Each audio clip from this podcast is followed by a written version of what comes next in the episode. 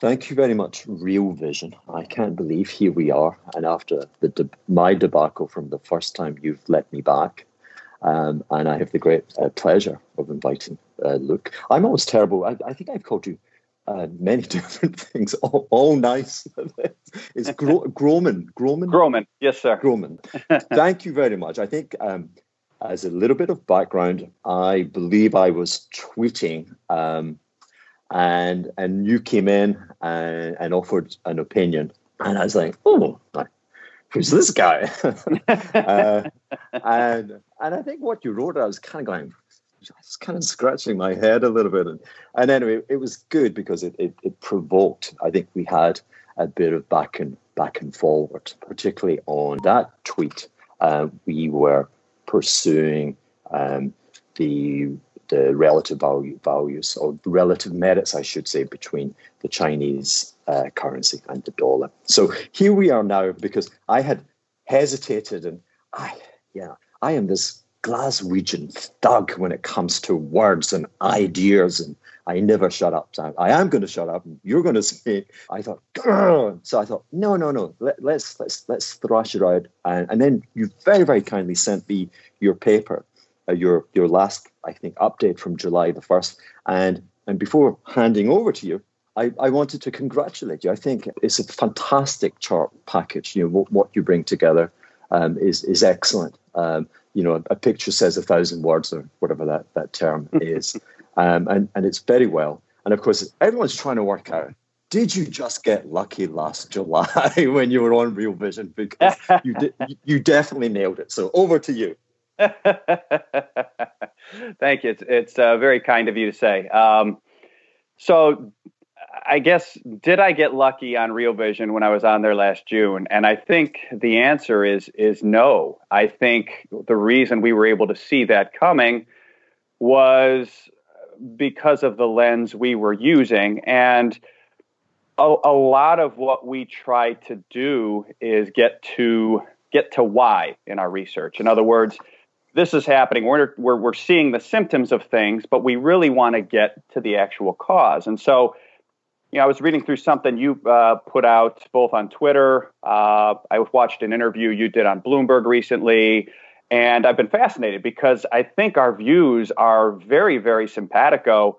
And one thing that for us is key is is trying to get to why this is happening. And so I watched your interview with with uh, Professor Werner, and it's interesting this breakdown that you've been highlighting as it relates to princes of the yen in terms of uh, the reserve creation relative to actual bank lending into the real economy. And I, I agree with you that that's absolutely a critical a critical uh, divergence, and that it's really taken place over the last 30 to 40 years. But one of the things we've been writing a lot about from a lot of different angles is the why this is happening. And the why, in our view, is that it's a function of the way the US dollar's reserve status has been structured since 1971. And so basically, as soon as Nixon closed the gold window in 71, the way the US's role in the world has been to run deficits, export dollars, and with it, export factories and jobs. And the rest of the world's job was to be productive, make stuff, and in particular, as as you noted, you sent me your uh, a piece you did, uh, the, the the dawn of chaos, which was excellent, mm-hmm. excellent. I I, I, agreed with virtually everything in it. It's very thought provoking, and you highlighted how there's been this difference from uh, the 80s and 90s up to 2000, and then 2000 to now, where it's been very much more sort of this bubble economy, bank creation of bank reserves, et cetera, and we've seen this play out uh, from 2000 to now in terms of this gap between the US dollar's role and what we had to do, you can see it in 2000 to now in the US's net international investment position or NIIP, which went in 1999, it was negative 3% of GDP. And last year it was negative 50% of GDP. And there was a great article in the FT in early 2019 that speaks to why this happened as it relates to your point and Professor Werner's point regarding the difference between productive lending and lending into asset inflation. And this article was entitled Diagnosing Your Own Dutch Disease. And the article made the point that the US effectively had Dutch disease because after 1971, we were the Saudi Arabia of money. And you touch on this in your in your piece uh, in that uh, the dawn of chaos, which is like I said was excellent. Uh, the creation of reserves versus lending to the real economy is simply a natural outcome of the dollar's reserve status as it's been structured post 1971. We've had to run deficits to supply the dollars. So, why would US banks get into the business of making loans to productive enterprise in the US? Instead, they shifted to consumption, consumer lending, housing credit, and then also to fund asset prices, to inflate asset prices to help fund that consumption, where the Chinese and, and the East Asian banks in particular made loans to productive enterprise to produce the goods to sell to the U.S. consumer, uh, who is buying those goods from, with loans from U.S. banks and from asset price appreciation driven by the Fed. And so, our bottom line is that it, this problem that you identify so brilliantly in the dawn of chaos is a problem you really can't fix until you change the structure of the dollar's reserve status. And there's there's a lot of different ways you can look at that, and we're part of the way we were able to get things right on Real Vision last June was looking at it of this lens of this process that really began back in the third quarter of 2014 when the world stopped sterilizing US deficits. And that touched off a daisy chain of events that began crowding out private sector, drove dollar higher, and we can sort of touch on some of those. So, immediate thought bubbles in the chaos of my, in the anarchy of my head. Um, what's so wrong with the present system? Uh, because I don't see it as being hugely different. I, I see it similar but better than the gold standard of the 1920s. Um, the gold standard you had um, gold at the center and the supply of was kind of finite. It wasn't elastic. It was hard to expand rapidly, and and therefore, um, if you wish to push your economy forward and you needed, if you will, high-powered money that only gold could provide, then because you, you couldn't necessarily dig the thing up, you had to kind of compete and not steal, but you know you had to compete and through your endeavors of commerce, take it from sovereign competition. Today, we the dollar plays that role, um, but the dollar is infinitely expandable, and so I think that's superior from the perspective of where we see the conclusion of the gold standard, which was the overseas sector being uh, being starved of high-powered money. And the only way to seek adjustment, because you couldn't do it via the external value of the currency, was that the individual, uh, you know, the the regular Joe with the job, he had to, we, you know, we had to devalue uh, his or her um, efforts and services, and we use this stick of immense um, adult unemployment to, to bring that forward. And even then, that could be with a lag of 10 years. I mean, the UK came so close to some form of communist anarchy uh, until it, it finally pivoted away. So, what's so bad with that system that we have today? There's nothing that's so bad about it, but it has one flaw, one structural flaw that is only really a flaw once every 50 or 60 years uh, as the system is structured, which is you, you when you have the neutral reserve asset, the primary new the pri- excuse me, the primary reserve asset of the system being the sovereign debt of what is effectively an insolvent sovereign or in other words let me let me rephrase it differently. When the primary reserve asset of the system which are US treasury bonds once the sponsor of the system the US government is in a position where it can never afford real positive real rates ever again because of its entitlements and its deficit spending, the system begins to break down because if you are a you're always going to have uh, net creditors net debtors. Some of it's geology some of it's where you are right? China's always going to uh, import oil. The saudis are always have, have a natural resource endowment etc so there's there's some element of natural creditors and debtors. Once the debt levels in the system reach a point where the us government can only afford to pay negative real rates to its creditors, the system begins to break down. Because if I'm, say, Russia, uh, as a as a real world example. If I'm Russia and I'm selling my finite oil supplies, I have depleting oil wells, and I sell those finite oil supplies and earn dollars, and then I deploy the dollars into treasuries, but those treasuries are paying negative real rates forever. Basically, the Americans are stealing money back from me over time, and I'm going to wake up in five years or 10 years or 20 years, and I'm going to have a pile of paper that uh, sitting where my oil wells used to be. My oil wells will be running dry, and then I'm going to need to re-import energy or reinvest in my country one way or another with severely devalued dollars because I've had negative I've been receiving negative real rates over some period of time. The stealing money. Okay, so if we go back to uh, your very elegant introduction and how you discussed the American reserve currency uh, system, um, you discussed something which I think is unique in the history of mankind. And, and I, I, I date it well before 1971. I, I date it, I guess, uh, from this the cinders of the Second World War. But what I want to say is, it is almost never happened that we had a hegemon, the United States, that was benevolent. We had a hegemon that was willing to sacrifice income in the here and now, having the foresight to recognize that all of us would benefit in the future the more that we could develop strong neighboring sovereign uh, cousins, if you will. Yeah. And so let's just take it from your point 1971 okay so there i am i've been this benevolent i have sacrificed midwestern steel jobs i've let it go elsewhere okay mm-hmm. mm-hmm. and now and i've done that for 50 years 60 years right mm-hmm. and now i'm like guys we, we got a problem just now at base and for the time being, the, the gig is negative real sovereign yield. What have been doing for 60 years? I am a moron. These people do not respect me. Over to you.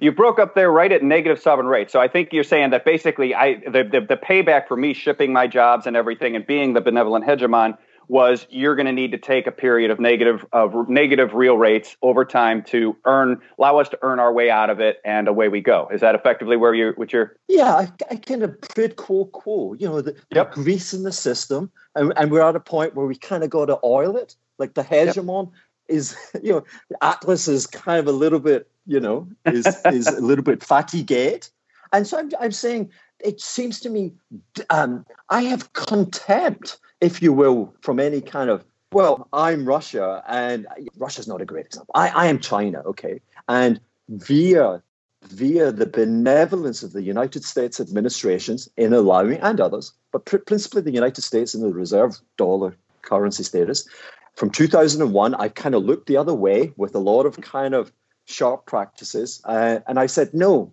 the priority is I want to bring a billion people into our world, to give them a taste of our prosperity and our freedom. And I want to take them away from a dollar a day and I want to get those people closer to 10,000 bucks a year. Okay. And I'm saying it's not a big ask if they've got to spend the next 10, 20 years sucking on the hosepipe of negative real sovereign yields.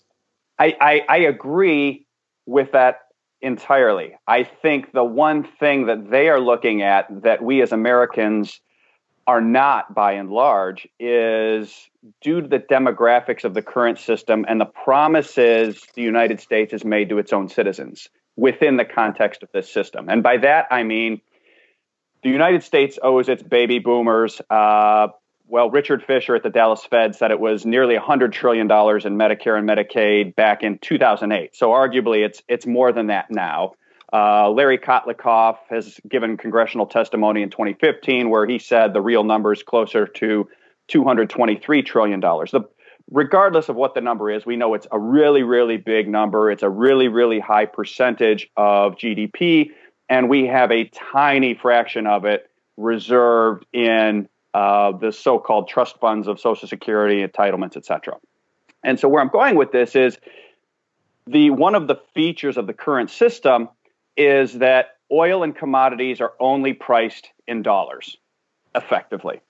And so what China's doing, I think, apart in, and I think China, you and I, in one of our discussions, you made the point and, and, and that they've gamed the system, and I agree with that hundred percent. This system is allowing them to game it, and they're doing it, and that's a separate discussion. I agree with you hundred percent on that. From China's shoes, one of the things I think they're looking at, especially since 2008, because I think up to 2008, I think the whole world said the United States is man- managing the dollar for the for the good of the world. We there, there are imperfections with this system, but by and large, to your point, this system has brought people out of poverty. It's allowed us to rebuild. There's been peace, etc. It's on net been a very good system. 100% agree with that.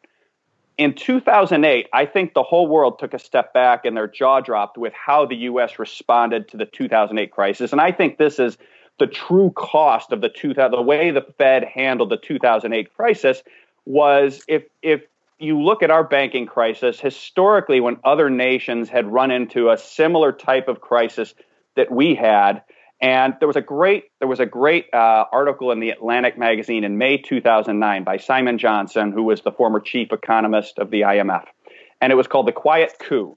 And what he said was what the US just went through is is is very familiar to me because we saw it in Southeast Asia in the late 90s, we saw it in Russia in the early 2000s, we saw it in Latin America. We've seen this over and over. This is a banking crisis, and there's a very clear way you work through this. You you break up the oligarchy, you reform the banks, you work down asset prices, and you go through a political reform, and then you come out the other side stronger. And whenever you had these banking crises like the U.S. had in 08, the IMF and the US, as partners, always did the same thing. And that led at times to some, some grumbling. It could because it was hard to work through. It was it was austerity. It was painful for the local populace, etc. Comes to 2008, and the U.S. says, "No, no, no. We're the U.S. We're just going to print the money."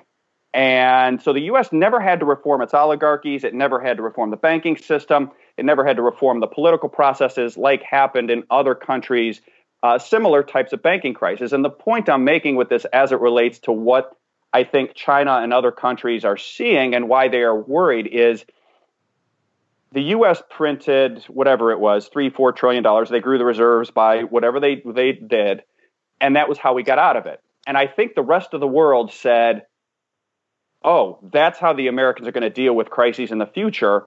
And we know from demographics, right? If you have an actuarial table, you can tell, wow, there's 70 million baby boomers, and they're all going to start turning 65 in three years, and they're going to keep turning 65 for the next 20 years. And they owe the boomers somewhere between 50 and 200 trillion dollars. The Americans are going to print 50 to 200 trillion dollars over the next two decades. And as they do that, they are going to inflate the price of commodities to levels that are going to create dollar shortages in China, dollar shortages in Europe, uh, who are the by the by far the biggest creditor nations that export energy. And so basically, I think what China in particular, Europe as well, are looking at is saying when the Americans print the money to pay the entitlements for US baby boomers, the euro is going to collapse, the yuan's going to collapse, and so we have to move to get out of this system or make adjustments to this system before that happens, or else we are going to suffer a, a Southeast Asia like currency crisis in Europe and in, China, and, and in China. And I think that's ultimately when you say, why, you know, what, what's the problem with just taking the negative rates? I think that's ultimately the problem with taking the negative rates. Again, several things. It's, we have these long monologues and i'm like i'm trying to note these things down really very i, I, I want to make sure that we discuss the sterilization argument from the third quarter of 2014 okay sure um, mm-hmm. bef- uh, which is tied into your uh, the sovereign uh, overseas sovereign appetite for us treasuries yep. which is tied into what you're saying that as a result of how the us dealt with its own crisis in 08 there's a feeling that there wasn't was one rule for everyone else, but yeah, and a different one for them. Okay.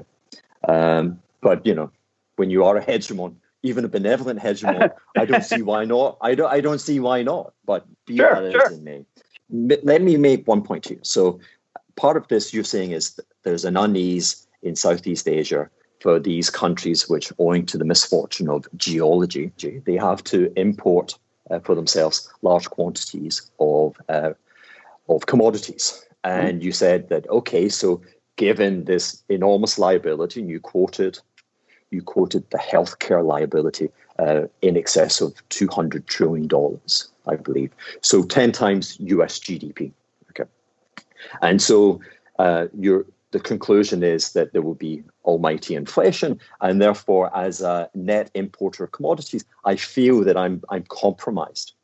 And kind of immediately my riposte to that is uh, Japan, I believe, began quantitative easing in 2001. Bernanke gave mutterings of it in November 2002, and we saw the real thing in 2009. Uh, the UK was quick to join the fray, and of course, the European, uh, uh, the ECB has been prolific also.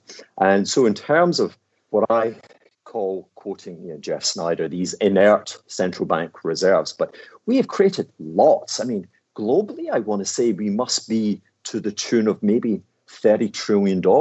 And if we look at the implicit leverage which you're allowed to use with that collateral, many, many times that. And yet, if I was to take a, a measure of most of the commodity baskets from 2001 to today, really, really, I mean, if, if I'm an importer of sovereign importer of commodities, I have to conclude that so far, quantitative easing has been vigorous, the quantity has been immense, but it's not obvious that the there's been a structural tear in all commodity prices. So what's I, the beef? I think the beef is is it. I, I agree with you in terms of you know prices. If you look at energy, 2001 to now, uh, you know we're you had the run you had. Uh, the U.S. obviously eased supplies dramatically with shale uh, in in terms of high prices curing high prices, as they say. I think you have to look at it within the context of the Chinese current account, and so because prices have risen, their cons- their imports have risen. So, for example, Chinese current account went uh, into a deficit position for the first time in 20 years in the first half of 2018. And yeah. so the your point is exactly right that if you look at it and say, wow, they haven't really risen all that much from 01 to now if we smooth out the volatility from 08 to call it uh, 11 but the chinese current account performance which has steadily moved it went negative for a bit in 2018 but over the last 10 years or so in particular has moved from a very high level of surplus to it's now you know plus or minus. It's right around that flat time. That's still been too much for them because as if you talk to anybody who's bearish on the yuan once they go into a deficit position they're at risk of a currency crisis capital flight and social unrest for them is an absolute no-go in terms of maintaining control of the situation over there. And so a currency crisis would likely touch off social unrest. And so for them, I think that's really rather than just looking at what have commodity prices done from an absolute, hey, they were 15 bucks a barrel of oil in 2001 and it's 40 bucks a barrel today. And that's all things considered not so bad, taking out the volatility. And I think it's more, hey, China was a 7% of GDP surplus in 2007. And I, it's, I'm pulling the number out of the air, whatever to uh, you know one now, and when oil goes to sixty, it's negative one, and if it goes to eighty, it's negative four. And at some point, people go, you, you, you have sort of the classic Southeast Asian currency crisis. And so I think that's more the lens that uh, that is more relevant, in particular, more relevant for China in terms of how they're acting in, in trying to both game and then get out of this system. So the current account that you've seen out of an explicit policy pivot from the Chinese economic growth rather than borrowing on, on Uncle Sam and the, the exogenous growth that they get from exporting to the United States. Um, and that has actually has maintained these in, in astonishingly high levels of economic growth for a country so so large and now actually so economically rich. And so you know one man's one man's QE and, and, and oil at 60 bucks is another man's Chinese central planner and actually having looked at the debacle of 2008, maybe actually a strong, stronger currency.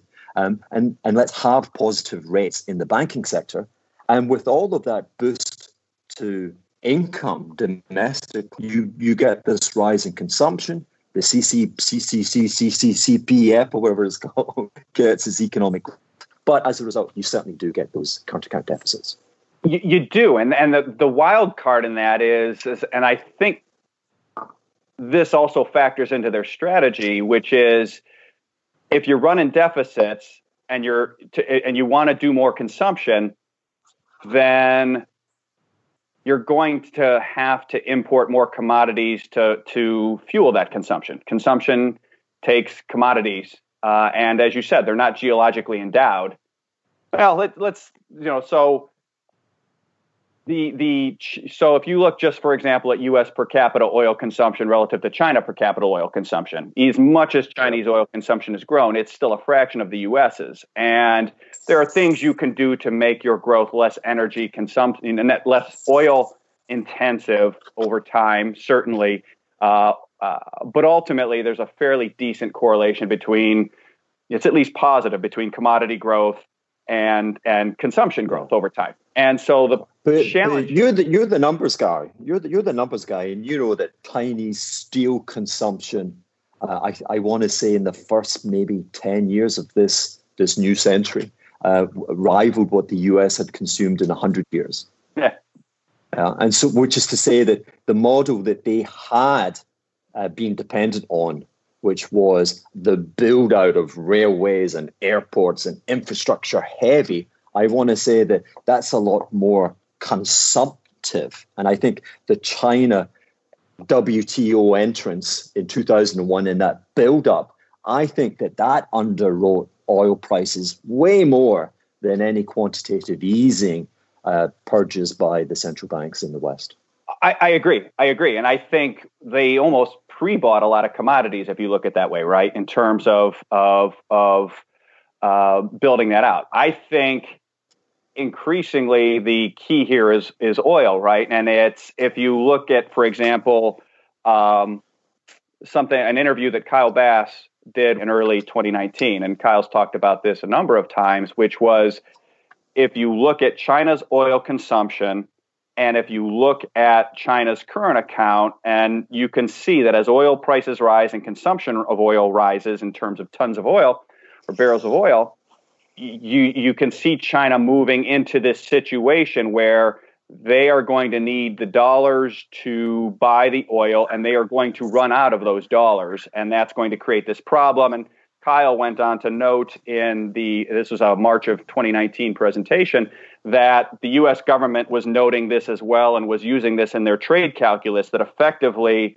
a rising price of oil in dollar terms as China consumes more oil over time secularly can push them into a currency crisis. And so I think this is the side of it in terms of just this national defense side for China or the defense from currency, the risk of the currency problem that they had a, a front row seat for in the late 1990s. Uh, you can see in terms of their actions, in terms of setting up this yuan oil contract uh, where they can begin to buy oil in their own currency. Because ultimately, if you're China, you're looking at this and Kyle's math is 100% right. There's they're going to keep consuming more oil in particular oil they know what percentage of imports that is they have to buy it in dollars and this is a problem particularly when the americans begin printing all this money for entitlements and so for china there's really three way you know a couple ways out of this you can either uh, find a lot more oil in your own country They've tried to do that. Like you noted, they are geologically not blessed that much, uh, at least relative to their consumption. You can go around the world and begin exchanging the dollars you've earned in trade for oil, commodities, supplies, etc. Clearly, they've been doing that, uh, particularly in lieu of treasury buying over the last five or seven years. Or you can do the best solution, which is to buy your oil in a better currency. And people will say, well, what's a better currency than the dollar? And the answer is, is I doubt even Putin would prefer Chinese yuan to the dollar. But if you look at what Chinese China has done, it appears they have been basically setting up deals uh, where you they can buy oil in their own currency, which then takes away this risk of a currency crisis in terms of oil imports causing them to run out of dollars uh, and shifting even just a marginal the marginal barrel to buying it in yuan Uh, and how do they get people to take yuan? Two things. Number one, you can settle the yuan in either Chinese goods, Huawei 5G, etc., effectively settle uh, because China runs a deficit in oil, but they run a surplus in technology goods, etc. Or if you have some extra yuan left over, uh, they will settle in gold at a floating price, and but it won't be their gold. They've they've learned from the mistakes of the 1971 uh, uh, gold system, where you had a fixed price. Problem number one, and problem number two is the U.S. only had so much gold. Uh, they're instead basically when I when you asked before, what's the problem with the current system? And the problem with the current system is at some point the primary reserve asset has to be a negative real rate uh, bond forever. And they're saying, you know what? One of the, the, the, the quote unquote bond we will offer you is, is not negative real rates. It's zero percent yielding gold. It's a, it's an infinite a zero percent yielding bond of infinite duration and finite issuance, which starts to sound really good relative to treasuries, which are increasingly looking like zero percent yielding bonds of of finite duration and infinite issuance. And so I think that's where I think they are looking at it from is specifically the oil side. Because I agree with you on the other commodity side. Okay, I am going to put my big foot in it I'm going to do the the unheard of thing. Um, break all real vision rules. Um, I think Kyle Bass is. Um, I haven't seen him in a long time. Um, if I saw him today, I'd, I'd, I'd see him and welcome as a friend. I have enormous respect, um, more than respect. He has that Texas charm. Um, however, when it comes to China and it comes to the, the Chinese currency, he's been timed out in the world of global macro, three years is an eternity. Um, secondly, the problem with getting others to ex- to so I'm China and I don't want to buy oil in dollars, and so I go to co- commodity producing nations and I say, hey, let's cut a side deal, you know, and first of all, what I'm going to pay you in CNH. I mean, CNH is just is, is just a dollar wrapper. Yeah, we know that. Yeah, the the other side of it is is trap capital. Okay, so just a CNR, it's just a dollar wrapper. So it's the same thing. Okay, but more than that, I'm look at me. I'm Australia, and I've got this hideous reg- political regime. And I know we're here to talk about politics, but they kind of go hand in hand. The US was a benevolent hegemon. China has shown no evidence that it would ever deign to have any benevolence, and there it is with Australia, one of its largest commodity producers, and it's being hideous. Why would any nation want to cut a deal to accept their tin pot fund? You, that's a deal with the devil. Lastly, and I think most pertinently, is that Chinese corporates are very secure and happy owning the domestic currency. They really have very little appetite for the dollars that they receive from their overseas commercial activities. And therefore, they supply them straight back to the Chinese authorities.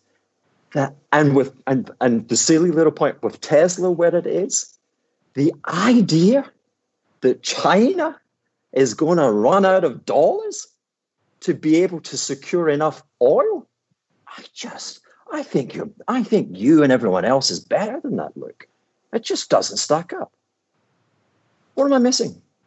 I think when you look at that current account, um, I think that when you look at that current account going into deficit in the first half of 2018 uh, for the first time in 20 years, to me, I think was a a a uh, a key moment when you look at that in terms of um, prospective Chinese oil demand, when you look at Chinese tourism, right? Because the two things that put it there were commodity prices and, and tourism outflows. Uh, now we can say, hey, they've bought time, ironically, with tourism outflows, um, given what's happened with COVID and globally. Um, uh, but I think really uh, it, it, it's it's about that current account being a a a foreign nation with a current account deficit um, in their position, uh, which is they need to import oil to and, and, other commodities to sort of keep things copacetic internally. Uh, that's where I really look at it in terms of this this quote unquote dollar shortage. Because I, I think you're right on the, on the I think you have to break that current account down into two components. I think you have to look at the non-commodity side that that you're referring to uh, that Chinese corporates are supplying into and receiving dollars and willingly turning over. 100% agree with you on that. That side is going to be a net dollar surplus. And then you have this other side, which we'll say is is the commodity side, and uh, is is in deficit and is going to, if China keeps growing, continue to be in deficit, more deficit every year, and that that that line of uh, which it is moving in deficit will become nonlinear if you have a price spike in oil or in other commodities. Again, I think that is uh, how you have to look at that, and I think that's I think that's how they're looking at it, which is we're fine with with managing our current account here on the side of uh, on, on, on the non commodity produced goods, where we have a growing problem or incipient problem, and whether that problem is two years, five years, ten years, um, or whether it started in first half 18 when they ran into a, a, current account deficit for the first time in in 20 years. Uh, that's something they, they have to address over time, or else it's it's simply a structural weakness that that can be exploited. So Charles Kindleberger, the the, the the, the granddaddy of, of Macron. And sadly, Manias Panics, whatever it's called, that wonderful book, um, it would drive you to it would have driven driven you to bankruptcy in the last 10 years unfortunately but regardless it's still a, an astonishing work of intellectual uh, uh, feat and ingenuity but um, there's nothing wrong with current account deficits. Okay, you kind of, as you know, you got to take one step back and you've got to examine the productivity of the investment.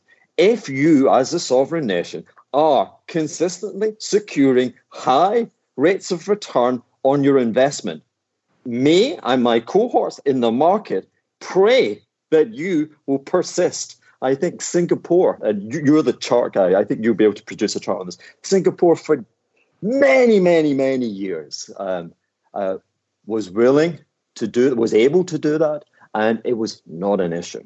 Just finally, um, Chinese currency. Um, where, where are you on that in terms of um, um, is it a store of is it a store of value at its present valuation? Um, and taking all the politics aside, uh, would you would you regard it as a store of value? Like, would you denominate 15, 20% of your net wealth in CNH today no. at these levels? No. Okay, absolutely. and why? Why? It's because I'm I'm astonished that you say that. But why? No, yeah, it's it's funny. I get the reputation as as somehow as being people of, that that I'm a a a yuan is going to take over for for the dollar as the reserve currency of the world, which I have never written, never said anywhere. We've been in business for seven years. I've never said that anywhere. What I have said is that the way out of the dollar trap, the way to fix this system without blowing the system up, with, without the system collapsing chaotically, uh, which would be bad for everybody, is it's it's remarkably simple. Actually, uh, it's it's mechanically simple. It's politically very difficult, and that is you have to price commodities and in particular energy in the SDR currencies. And then you have to settle any imbalances in a neutral reserve asset.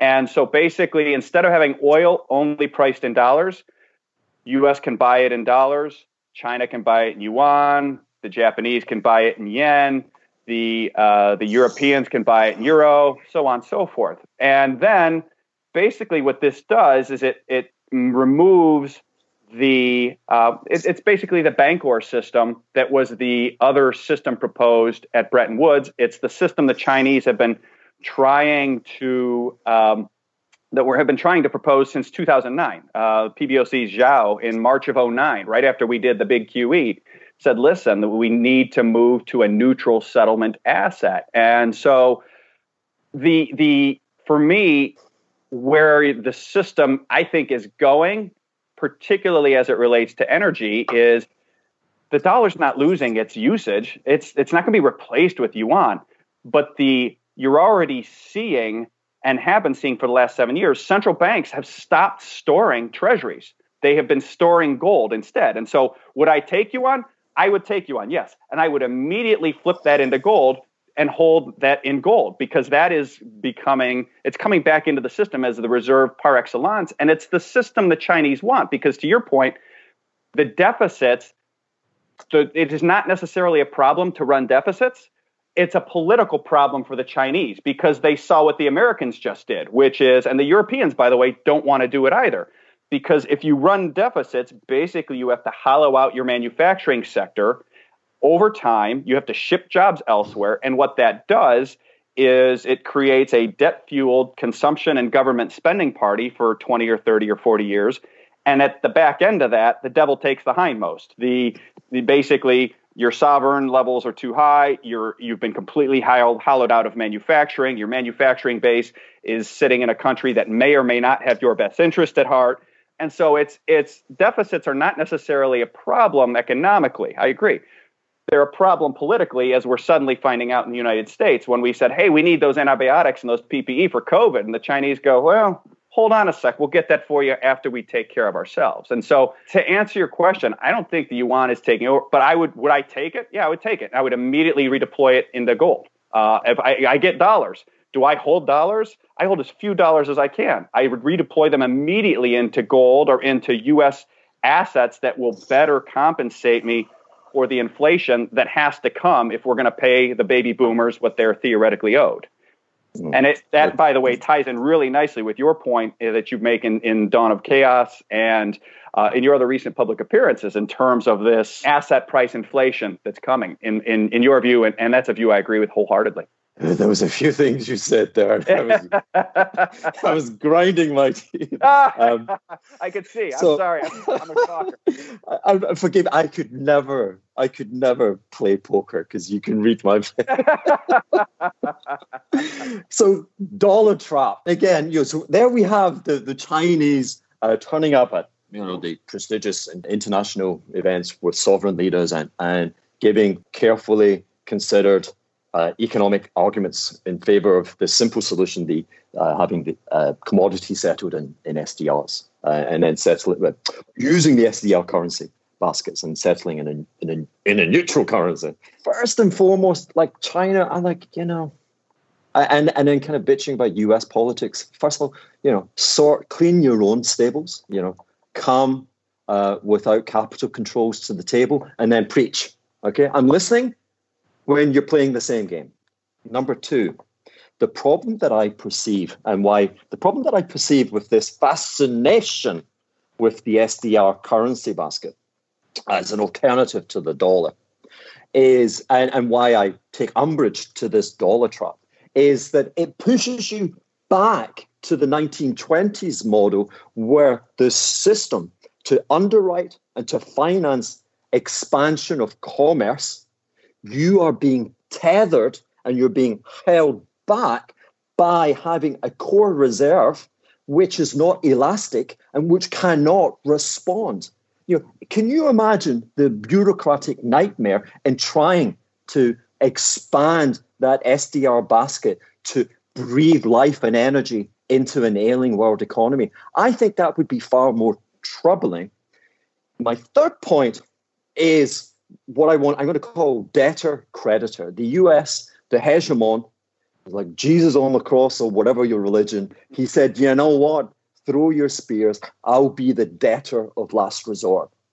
Uh, but as we know, he's he's ailing. Okay, but on what I mean by crucify me on the cross of being a debtor, what I mean by that is I will volunteer to hollow out. What did you say about the, the fear of the Chinese if we go down that road, uh, that route, and have these deficits? Then we end up hollowing out manufacturing.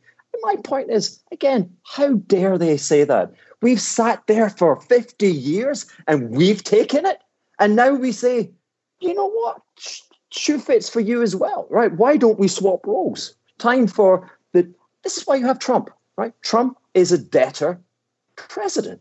Brexit in the United Kingdom is policy initiated by the downtrodden. It's like, why is it always me? Why can't Germany hollow out? Why can't Beijing hollow out? So why can't it hollow out? Why is everything, why has everything today got to be designed to benefit the Chinese and the Europeans, everyone but Uncle Sam? Well, I think it, it has benefited Uncle Sam. Uh, it, it's just simply not benefited the 99% of Americans. It's benefited, if you look at the wealth, it's benefited uh, Washington, D.C., right? I, there was a great story a couple years ago um, in the Washington Post noting that uh, I think it was 70% of the wealthiest counties in America were around Washington, D.C. What does Washington, D.C. produce? What do they export? They export dollars. If you look since 2000, anyone involved in the dollar export business, in the treasury export business, has gotten very, very wealthy. And everyone who's not has fallen behind. And so I think it speaks to the political problem that it's created here in terms of Trump, et cetera, without a doubt.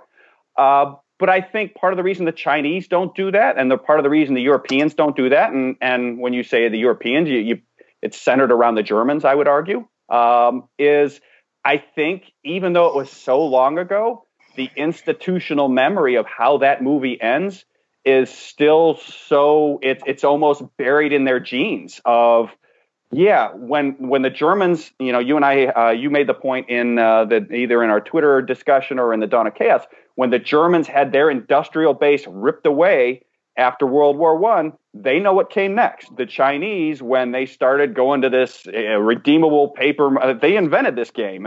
you know, in terms, uh, they they they they saw what happened in the 1800s. I think it is still so deeply ingrained that it's simply a, a, a red line for them. And so I think that's because I agree with you. All else equal, they should. Now, with that said, Uncle Sam doesn't want to do that either because what you describe of, hey, let them run the deficits for a while, that effectively is, hey, the euro and the yuan become much more reserve currencies to replace the dollar. And yeah. that sounds good right up to the point you tell that to Washington, and Washington says ixnay, right? They no, we're not going to do that. And so there, you're in this Mexican standoff, if you will, where everybody wants their cake and wants wants to have their cake and eat it too. The Americans want to partially lose reserve status, but they don't. And the Germans and the Chinese partially want to keep their industrial base, but they also don't. And no one can really figure out what they want. And unfortunately, that that keeps pushing us toward this point where this system breaks down chaotically, as as you noted, um, yeah. through the politics of it. Unfortunately, through the politics. Yeah, no, absolutely. Right. So great. Well done. Now we can examine some of the things where I think you you truly add value. And but but I, I think I've still got pushback. So sure, nice. I, Get I, your gloves on. Yeah. This is great um, Absolutely, for sure. So I am fascinated and I'm frustrated because I think it reflects what I, I lack intelligence in some areas. I th- I want to say we must have been run about 2016 with the emergence of the negative yielding U.S. Treasury when dollar hedged. Yeah. Uh, it was uh, yeah three Q eighteen yeah about two thousand three Q eighteen is I mean it they, they were a little negative in sixteen but they went really negative in three Q eighteen but no I'm sorry okay. I, I, go ahead yeah, yeah. no because I, I, I was still I, I ran the the macro eclectica hedge fund until third quarter of seventeen and, and we were definitely aware of it through seventeen so as you say but and then, and then it became yeah, it became bigger so first of all I make I may call upon you a public service uh, from you if you could with your majestic uh, charts if you could put that in some context perhaps in the future perhaps if you could give us the narrative now. So you you take that forward and you and and and the facts bear this out that the emergence of that negative hedged dollar hedged return kind of took the energy out of overseas consumption of treasuries. Okay okay. What i'd like to see and know and understand is how negative and how commercially unappealing that treasury return is. So, really, this only has relevance to a Cayman investor, or let's say a large private institution that invests in sovereign bonds on behalf of their clients and that has sterling liabilities, okay? And principally their choice is JGBs, Bunds, um, and dollars. And so within that, that trinity, because I know my, in nominal terms, I'm negative on, on two of them, Mm-hmm. In, in the dollar, I'm getting 50. What I don't know is when I, as a sterling investor, let's say, because we need a neutral starting point, just how negative is the dollar versus its two cousins? So I've actually not looked at it recently. I would tell you that when it went negative, really, uh, and it's I think it's turned positive again recently, which is why we've started to see these really good longer dated Treasury auctions recently. And uh, there's a couple different reasons for that, not not least of which is the, the, the modest dollar weakness we've seen over the last three months. Um, but I would tell you that at one point last year, right? So they went really negative. They they went neg they went negative for a bit in 16, like you said. Uh, the dollar weakened in 17 and and sort of normalized that a bit, and then they went notably negative uh, FX hedge treasury yields, and I just use the 10 year as a proxy. Uh, across the different the and 3Q18 went negative at one point in 2019 as an American investor I was getting I want to say on the nominally negative Bunds, I was getting like two to three percent positive after the hedging costs were factored in.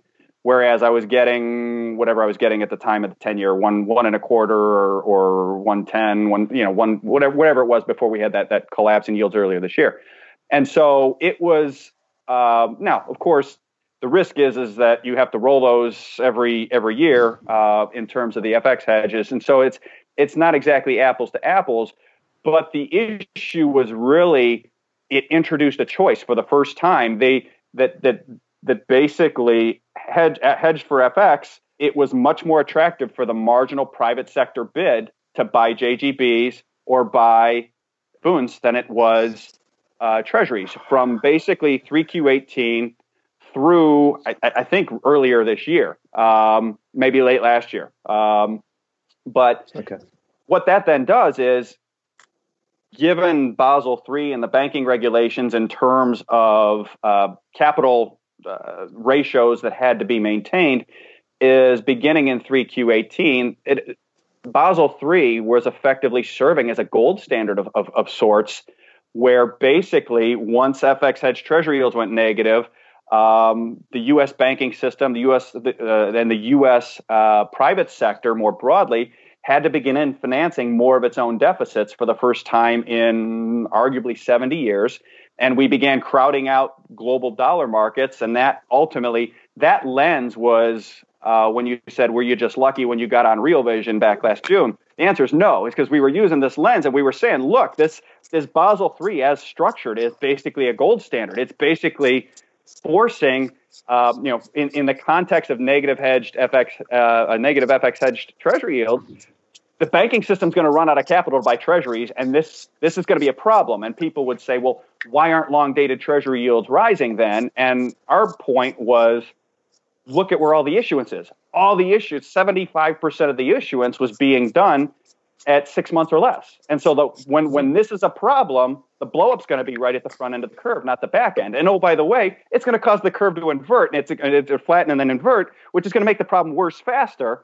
And so, sure enough, in September, we came in one day and repos at eight to ten percent, and the Fed had to come in quickly. And um, that was really the lens that we set, and that was just sort of the tail end of the whole you know the the, the lack of uh, sterilization of, of U.S. deficits at the central bank level that began in 3Q14. Hmm.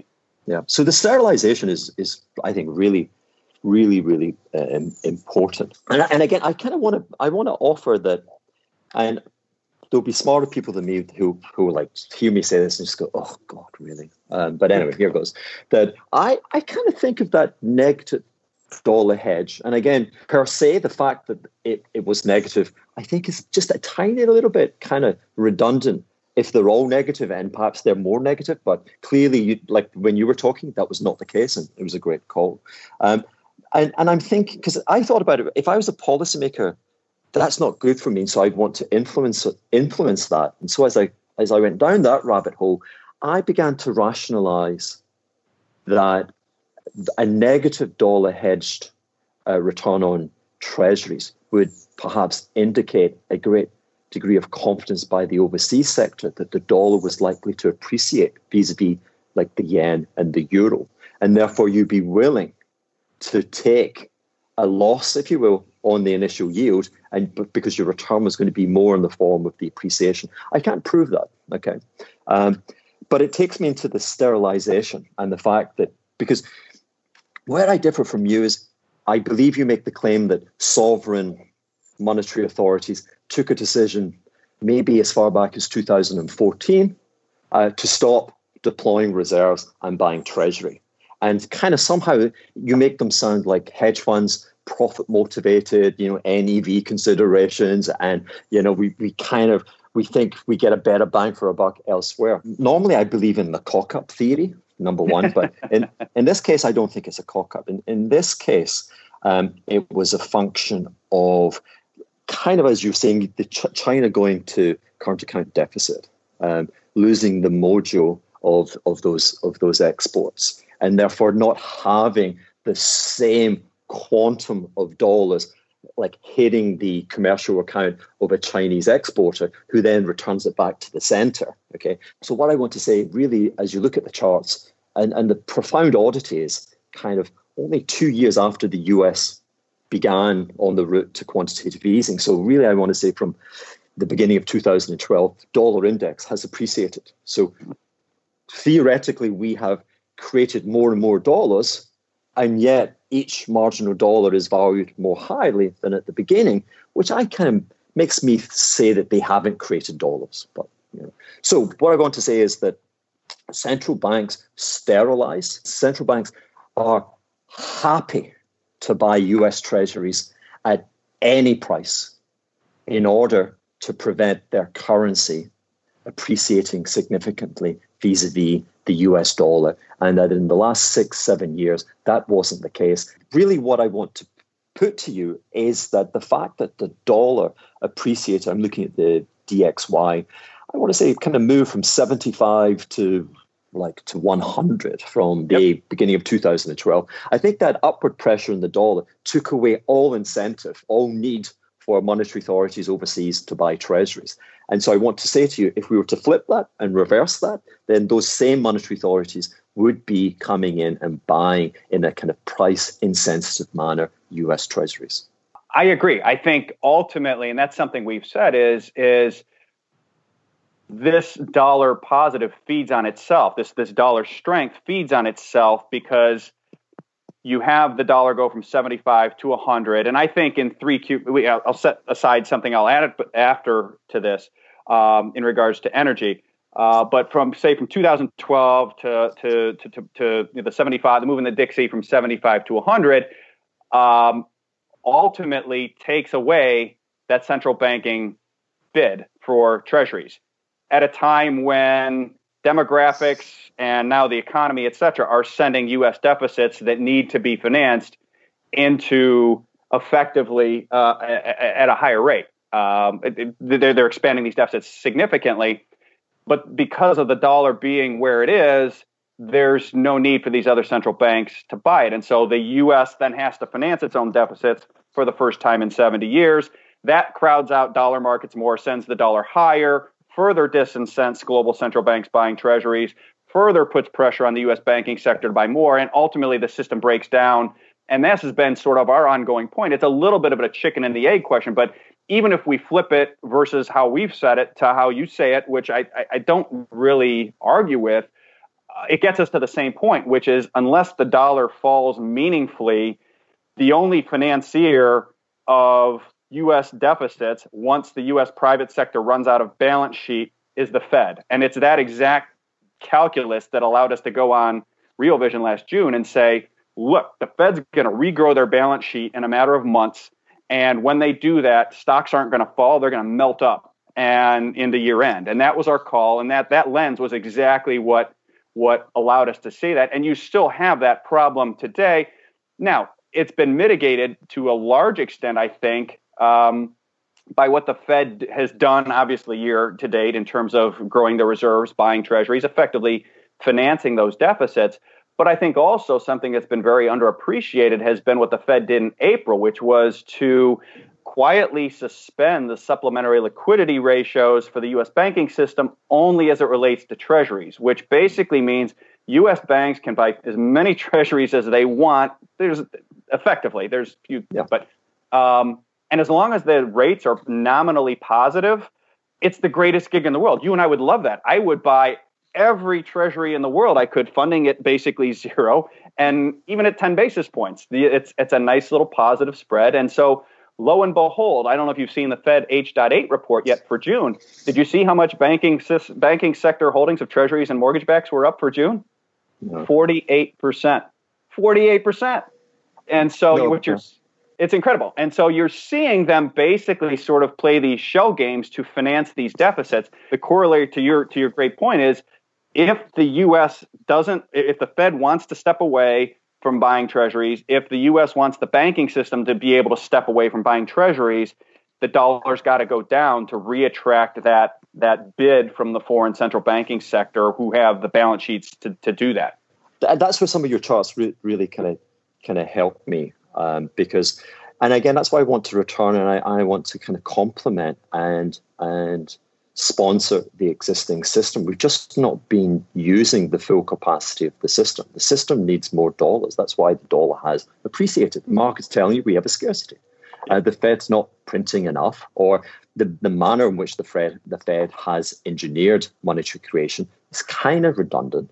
And there's an argument in favor of window guidance and having commercial banks. That's real high-powered money. Okay, the mm-hmm. the tr- the Treasury infinite leverage is is a masterstroke. Okay, I think that's great, but the Fed needs help, and it needs help from the Treasury. And if the Treasury were to make a, a unilateral a declaration that U.S. policy was that they would prefer to see the dollar trade back, let's say it's 75, then you would find that the overseas sector would bridge the gap. And like Say's law, supply will always be, you know, it will always be filled as the Italian government and as BTPs continues to, to, to generate. So to my mind, I think it's just inevitable. It's binary. Know, either, uh, like you would argue, the, the dollar DXY goes 105 and higher, and you know the world comes to an end um, mm-hmm. or the Treasury intervenes and, and makes some declaration to top down. And the, the advantage of the system is that at the core, the dollar is elastic and expandable. And the policy failure since 2012 is that they've failed to make it elastic and expandable. I, I agree. And I think an important step in that process may have been taken back in March. If you look when Donald Trump signed the National Defense Production Act, at the same time, or excuse me, not signed, but invoked the National Defense Production Act. And then you've listened to what the Department of Defense has said uh, since then in terms of saying we're now in a great power competition with China. When you listen to what the Treasury Borrowing Advisory Committee said in their April piece, which is they said we should consider moving back to a wartime finance model, uh, citing what happened in the United States during World War II. I think they're dropping hints, not necessarily of the Treasury coming out and saying we're going to take the DXY to 75 or we'd prefer it at 75. But I think de facto that's where they're moving. In other words, they're saying we're just going to spend money and the Fed's going to we we, the, we were basically putting together the Fed and Treasury. We're removing that mythical wall between the two and we're just going to spend money until you guys get it until the dollar goes where we want it to go. And that's probably, in my view, the better way to do it. A, we get more out of it. We can sort of um, take advantage of the system to our benefit for a change instead of just letting the Chinese always take advantage of the system to their benefit. Uh, and it's also from a market standpoint, the thing you don't want to do, in my view, is the challenge always in, in in doing these bilateral announcements, particularly in something like the dollar, is if you come out and say, "Hey, the price of the dollar uh, tomorrow when we open on Monday is, or when we open in Asia tonight is is 75." Now you've created a crisis somewhere because somebody was long dollars. I mean, you know how it goes, right? And they're leveraging the system. Whereas if you just have Treasury come in and you just steadily do, we're gonna we're gonna spend more. We're gonna spend more. I mean, it'll be interesting to see if we, we ran an $830 billion deficit last month. Let's just keep running $800 billion deficits and having the Fed basically soak up whatever's needed and have the banking balance sheet uh, grow 40% a month or 40% year over year in terms of their treasury holdings and let the dollar sort of figure it out. And if we wake up a year from now and the dollar's 70, 75 or something, that's a world that's much more stable. Uh, it's a world that is very good for global growth, right? We saw in 2017, dollar fell 10 to 12 percent. It was the biggest drop in 25 or 30 years. And as we came out of 17 into 18, the call from strategists all over the world was global coordinated growth. And global coordinated growth wasn't global coordinated growth, it was dollar down 12%. And as soon as the dollar bottomed in February, began rising by you know July, August of that year. Everyone was writing their uh, you know the obituaries for global coordinated growth because the dollar was rising and and rebreaking that system. So I, I agree with you. I, I think getting it there one way or another is how you fix it, and I think. I'm I'm optimistic, and we've been writing this to our clients uh, really since March, April. Is some of the political moves you're seeing out of the United States in terms of the seeming uh, marriage or increasing at least maybe they're not married yet but they're i think they're dating the fed and the treasury that is i think if you just let them date for a while and maybe get married uh, the dollar will do what the dollar needs to do and then you can keep the system going Okay, well, I think that's a super way to end it. We have these teenagers possibly copulating, and the dollar will be what the dollar will be. Look, I, I, first of all, I want to thank our audience as always. Um, I want to thank you. I want to thank our host, uh, uh, Real Vision. Um, um, but thank you, thank you very much. Thank you for your time, Hugh. It was a, it was a real blast, and uh, I really enjoyed talking to you. It uh, got to flesh out a lot of different issues, so I appreciate your time.